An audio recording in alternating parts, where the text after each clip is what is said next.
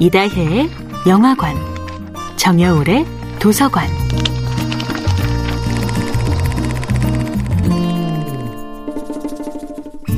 안녕하세요. 여러분과 아름답고 풍요로운 책 이야기를 나누고 있는 작가 정여울입니다. 이번 주에는 철학자 이반 일리치의 누가 나를 쓸모없게 만드는가를 함께 합니다. 많은 사람들은 주부의 가사 노동을, 종업원의 허드렛 일을, 그리고 자신이 맡아야 할 온갖 비생산적 잡무들을 일 같지도 않은 일이라고 무시합니다. 하지만 그 무시와 편견이 그림자 노동에 들여온 차별과 억압을 더욱 공고히 하고 있습니다.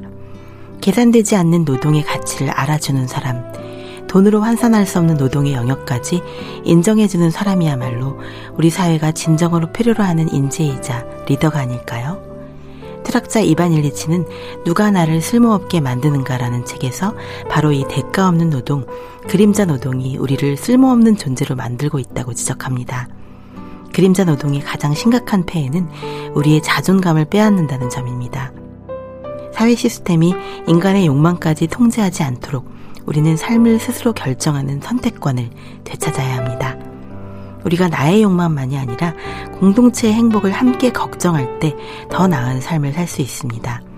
내 아이의 성적만이 아니라 다른 아이들의 안녕도 걱정해야 하는 것이 아닐까요? 진정 너와 내가 함께하는 사회에 대한 질문을 더 많이 생각해야 합니다.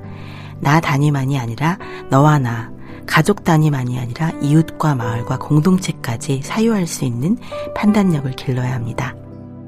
이반 일리치와 그의 친구들의 모임에는 항상 촛불이 놓여 있었습니다. 그것은 일종의 상징이었습니다.